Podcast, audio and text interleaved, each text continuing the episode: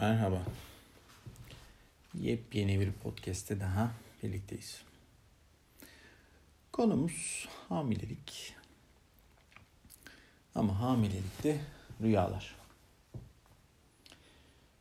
Hamilelikte özellikle son trimesterde yani son 3 aylık dönemde sıklıkla ve bazen de korkutucu rüyalar görülür.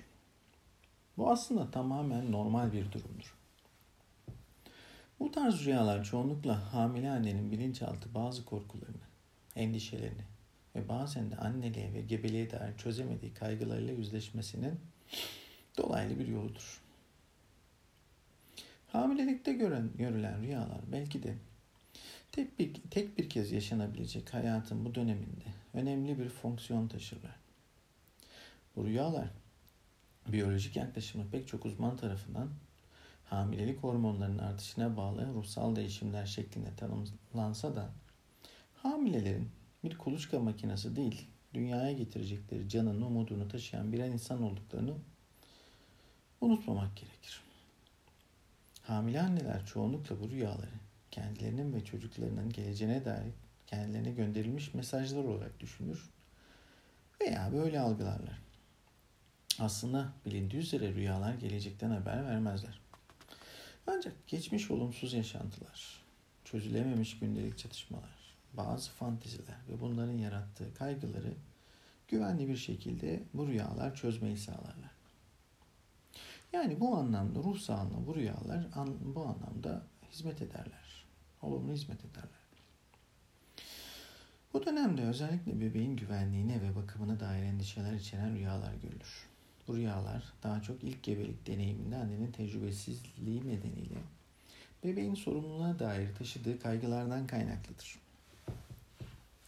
Anne çoğunlukla bebekle ilgilenemediği, onu bir yerde unuttuğunu, kaybettiğini, bebeğin başka birine verildiğini ve buna benzer rüyalar görür.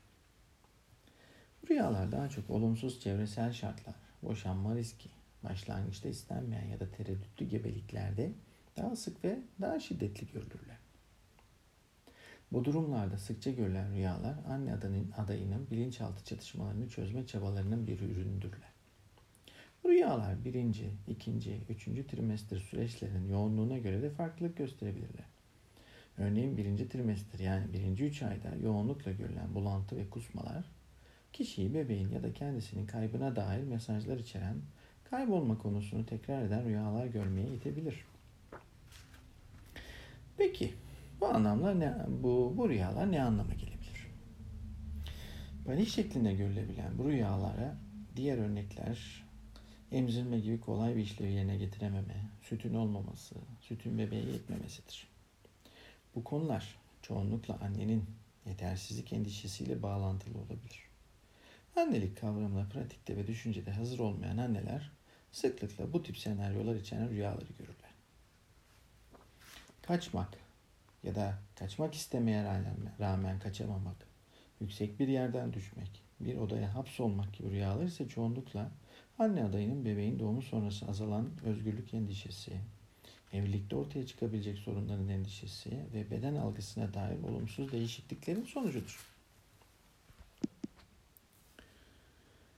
Bu rüyalar konusunda peki ne yapabiliriz? Öncelikle bu rüyaların görülmesi daha önce belirttiğim gibi gayet de normaldir. Aslında panik yapılmadan sakin bir bakışla anlamları kolaylıkla da çözülebilir.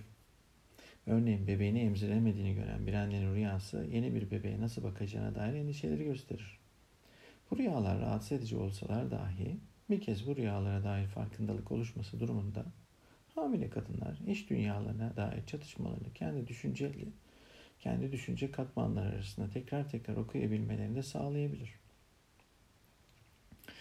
Yani isterlerse bunları deşifre edebilirler.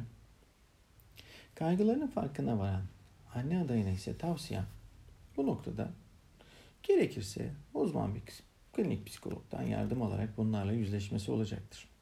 Bu anlamda başka bir tavsiyem ise bu rüyaların sabah unutulmadan hemen not edilmesidir. Aynı zamanda duyarlı bir eşi olduğunu düşünen tüm anne adaylarına tavsiyem ise bu rüyaları eşleriyle paylaşmalarıdır ve bunların üzerine uzun uzun konuşmaları olacaktır. eşinin hamilelik süreci sağlıklı bir bebekle sonuçlanalı e, 15 gün olmuş bir eş geçenlerde geldi. Üzerine konuştuk. Mesela bu beyefendinin yaptığı en önemli ve en güzel şey eşiyle bu rüyaları uzun uzun konuşmak olmuştu. Yani benzer bir şekilde eğer siz de bu podcast'i dinleyen bir erkekseniz, eşiniz de benzer bir durumdaysa, benzer rüyalar görüyorsa onların rüyalarını paylaşmanız ve onlarla konuşmanız bu anlamda eşiniz için ve bebek için faydalı olacaktır. Hatta belki de rüyalar sayesinde hoş sohbetler yapabilir. Hatta belki de gülüp eğlenebilirsiniz de. Sevgiyle kalın, mutlu kalın,